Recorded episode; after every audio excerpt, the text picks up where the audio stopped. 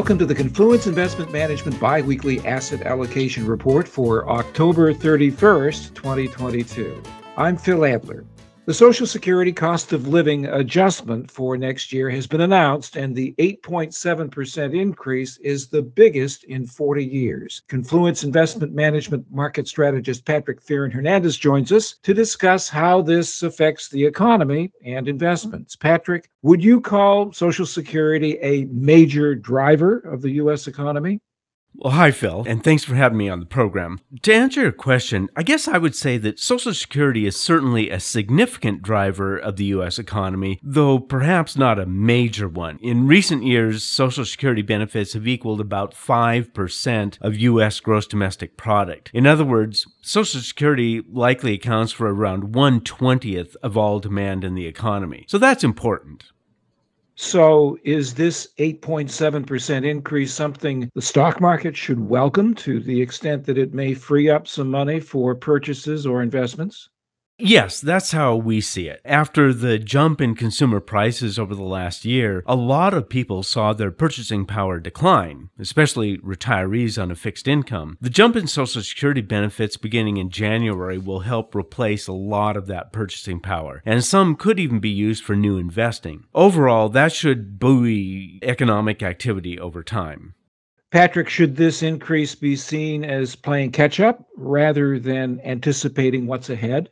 Yes, that's exactly what it is. The 8.7% jump in benefits is driven by the rise in consumer prices over the last year. It's trying to catch up people for the rise in prices from September 21 to September 22. So it's really a lagged benefit. The cost of living adjustment, or the COLA, isn't meant to protect people from future inflation at all.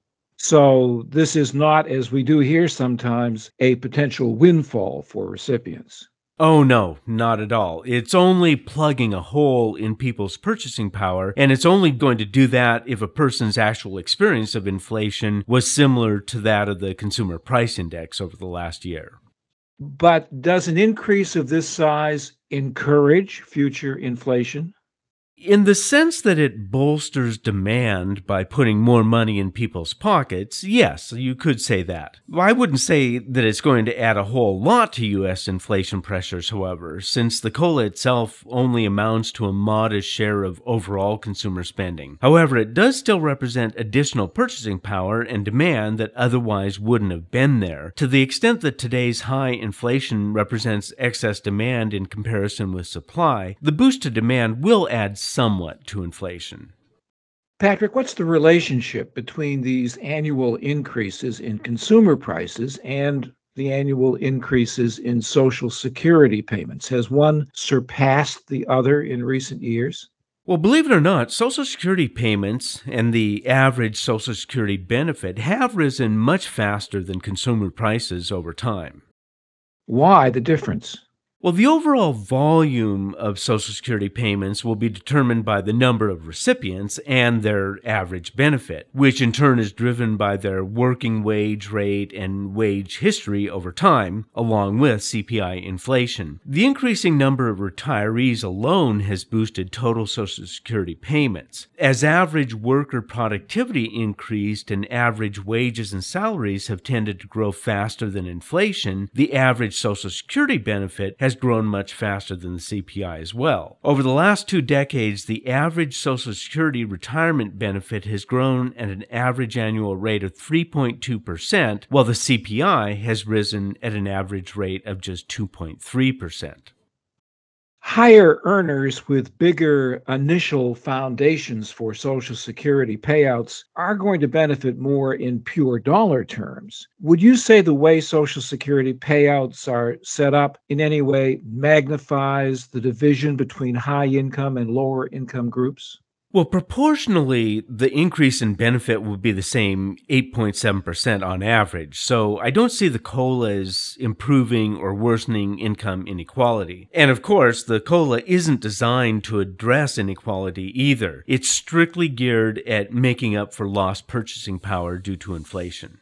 Patrick, I've noticed in the media several articles suggesting an increase in poverty is occurring among senior citizens while other U.S. age groups are faring better. Is this a meaningful trend in your view, one that might be beyond the purview of Social Security to correct?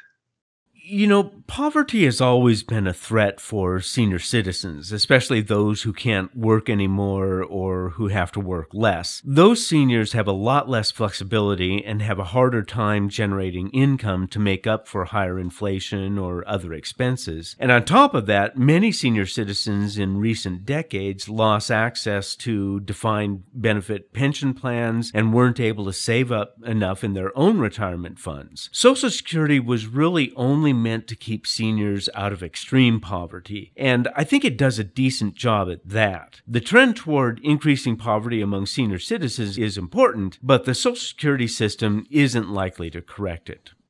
The cost of living adjustment in Social Security payments also created adjustments in the boundaries for federal income tax rates and an increase in the maximum amount of earnings subject to the Social Security tax. Are these more or less offsetting with a negligible effect on future solvency issues for the Social Security Fund?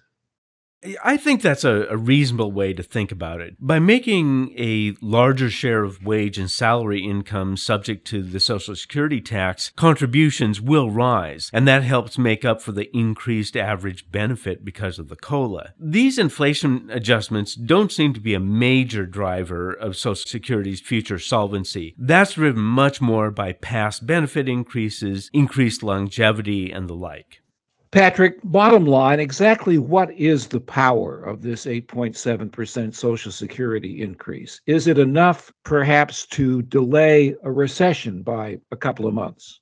In very round numbers, the COLA for 2023 should increase total personal income by roughly $110 billion compared with what it otherwise would have been. That's a big number, but it's only a fraction of even one month's personal consumption expenditures in this economy. The COLA won't really be noticeable in staving off a recession, in our view.